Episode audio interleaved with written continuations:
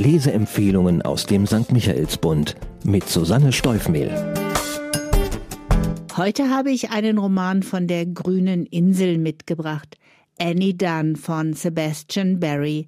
Für alle, die diesen vielfach preisgekrönten irischen Schriftsteller noch nicht kennen, ist die Geschichte der alleinstehenden und mittellosen Annie eine wunderbare Gelegenheit, dies zu ändern.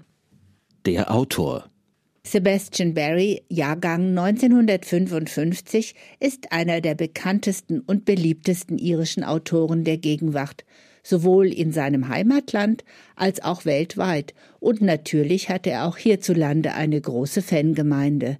Mich fasziniert er immer wieder mit seiner Kunst irische Geschichte, irische Lebensweise und vielleicht sogar die irische Seele an sich hautnah greifbar zu machen. Es sind komplexe Geschichten von normalen Menschen, die er erzählt, Menschen, die von der politischen Geschichte Irlands und oder seiner Hungersnöte geprägt werden, zum Beispiel die der Auswanderer Tom und Cole, die im Roman Tausend Monde zwischen die Fronten des amerikanischen Bürgerkrieges geraten, oder die von Rosemary McNulty, die im Alter von fast hundert Jahren ihr verborgenes Leben Revue passieren lässt, das geprägt war vom irischen Unabhängigkeitskampf.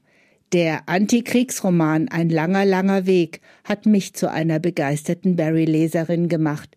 Diese herzzerreißende Geschichte des liebenswürdigen jungen Soldaten Willi Dunn, der für das Vereinigte Königreich auf den Schlachtfeldern Flanderns kämpft, während in der Heimat viele seiner Landsleute beim Osteraufstand 1916 sterben. Annie Dunn ist Willis jüngere Schwester. Ihrem Schicksal hat Sebastian Barry diesen Roman gewidmet, der 1959 im County Wicklow unweit von Dublin angesiedelt ist, dort wo der Autor auch selbst lebt. Die Handlung Annie Dunn ist so alt wie das Jahrhundert, hat zwei Weltkriege und die Unabhängigkeit Irlands von der britischen Krone erlebt. Ihr Vater war Polizeichef in Dublin, doch nach dem Tod seiner Frau, seines Sohnes und der Auswanderung seiner jüngsten Tochter verfiel er in eine geistige Umnachtung. Seine Welt war untergegangen.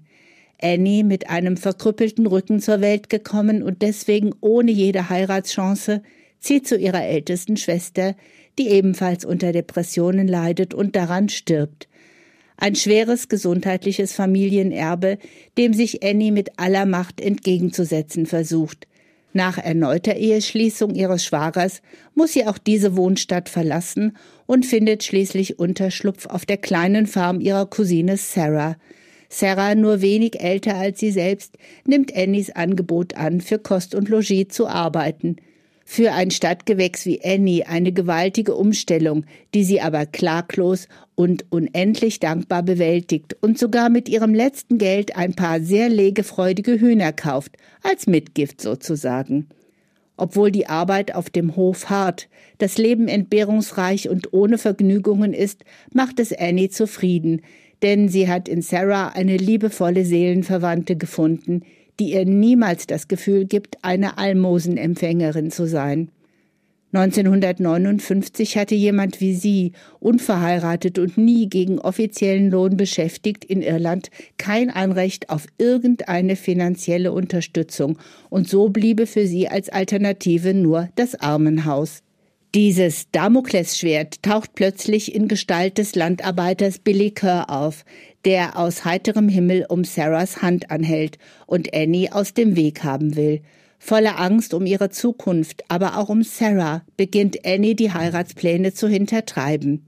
Doch es ist auch der Sommer, den die beiden Kinder ihres Großneffen auf dem Hof verbringen, etwas, das Annie glücklich macht denn sie liebt die beiden sehr und genießt die unbeschwerte Gesellschaft und die unschuldige kindliche Zuneigung. Als plötzlich der kleine Junge verschwindet, überstürzen sich die Ereignisse, und die bis dahin gemächliche Erzählweise nimmt dramatisch Fahrt auf. Lange hatte Barry den Eindruck erweckt, nur wenig könnte das gut geölte Gefüge des Lebens auf der Farm aus dem Gang bringen. Doch immer schwang durch kleinste Andeutungen das ungute Gefühl mit, ein Unwetter sei im Anzug. Das ist große Erzählkunst. Der Sound. Und so entfernt sich unser sonderbarer und zweifellos dunkelherziger Planet immer weiter von der Sonne. Die Schnur der Tage strafft sich, die Stunden mit Tageslicht werden kürzer. Der Sommer schließt seine Fensterläden aus Grün und Gold für ein weiteres Jahr. Allein dieser kurze Ausschnitt zeigt die leise Poesie des Romans. Barry lässt Annie selbst erzählen und die Diskrepanz zwischen ihrer schroffen Art, die ihrem ungnädigen Schicksal geschuldet ist, und dem zärtlichen Blick auf die Natur und die Menschen, die sie liebt, machen das Wesen dieser Frau aus. Körperlich gezeichnet und arm wie sie ist, musste sie viel Spott und Zurückweisung ertragen, und jede liebevolle Geste und jedes mitfühlende Wort, das ihr zuteil wird, saugt sie auf. Ihre Fähigkeit zu lieben hat sie sich wunderbarerweise bewahrt, auch wenn sie sie tief in sich verbirgt. Mit ihr hat Barry nicht nur eine unvergessliche Frauenfigur geschaffen, sondern auch allen Frauen, die wie Annie in einem System leben, das sie von Gnade und Mildtätigkeit abhängig macht, ein Denkmal gesetzt. Gut zu wissen, dass es mittlerweile auch in Irland eine Sozialrente gibt. Für wen? Irland bedeutet für viele Menschen Magie. Die Landschaft, die Musik, die Mythen und ja, für viele auch das berühmte Bier machen das Land zu einem Sehnsuchtsort aber auch die wechselhafte, oft schmerzvoll brutale Geschichte dieses gespaltenen Landes lassen es zu einem großen Thema in der Literatur werden. Oscar Wilde, James Joyce, Edna O'Brien, Iris Murdoch und in jüngerer Zeit auch Cecilia Ahern und Graham Norton sind nur ganz wenige Beispiele weltberühmter irischer Autoren und Autorinnen, die die hohe Kunst des Storytellings in ihr Werk integriert haben – Sebastian Barry gelingt das immer wieder in authentisch bewegender und dennoch unsentimentaler Weise. Irland-Fans sollten ihn unbedingt auf ihre Leseliste setzen. Zahlen, Daten, Fakten. Auch wenn Annie Dunn für die deutschen Fans von Sebastian Barry und die, die es werden wollen, ein neues Buch ist, hat er diesen Roman bereits 2002 geschrieben, also drei Jahre vor seinem bislang größten Erfolg Ein langer, langer Weg. Der Göttinger Steidel Verlag, bekannt für seine ästhetisch gestalteten Bücher, veröffentlicht Barrys Werke seit 2009 und legt nun dieses Frühwerk nach.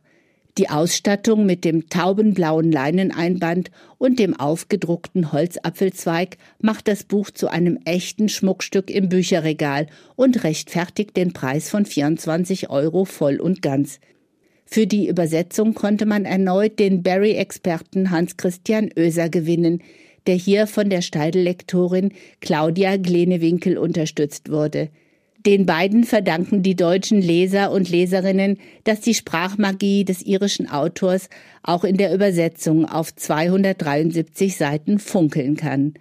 Kaufen kann man Annie dann in der Buchhandlung Michaelsbund in München oder online bestellen auf michaelsbund.de. Ein Buch, ein Podcast aus dem katholischen Medienhaus St. Michaelsbund, produziert vom Münchner Kirchenradio.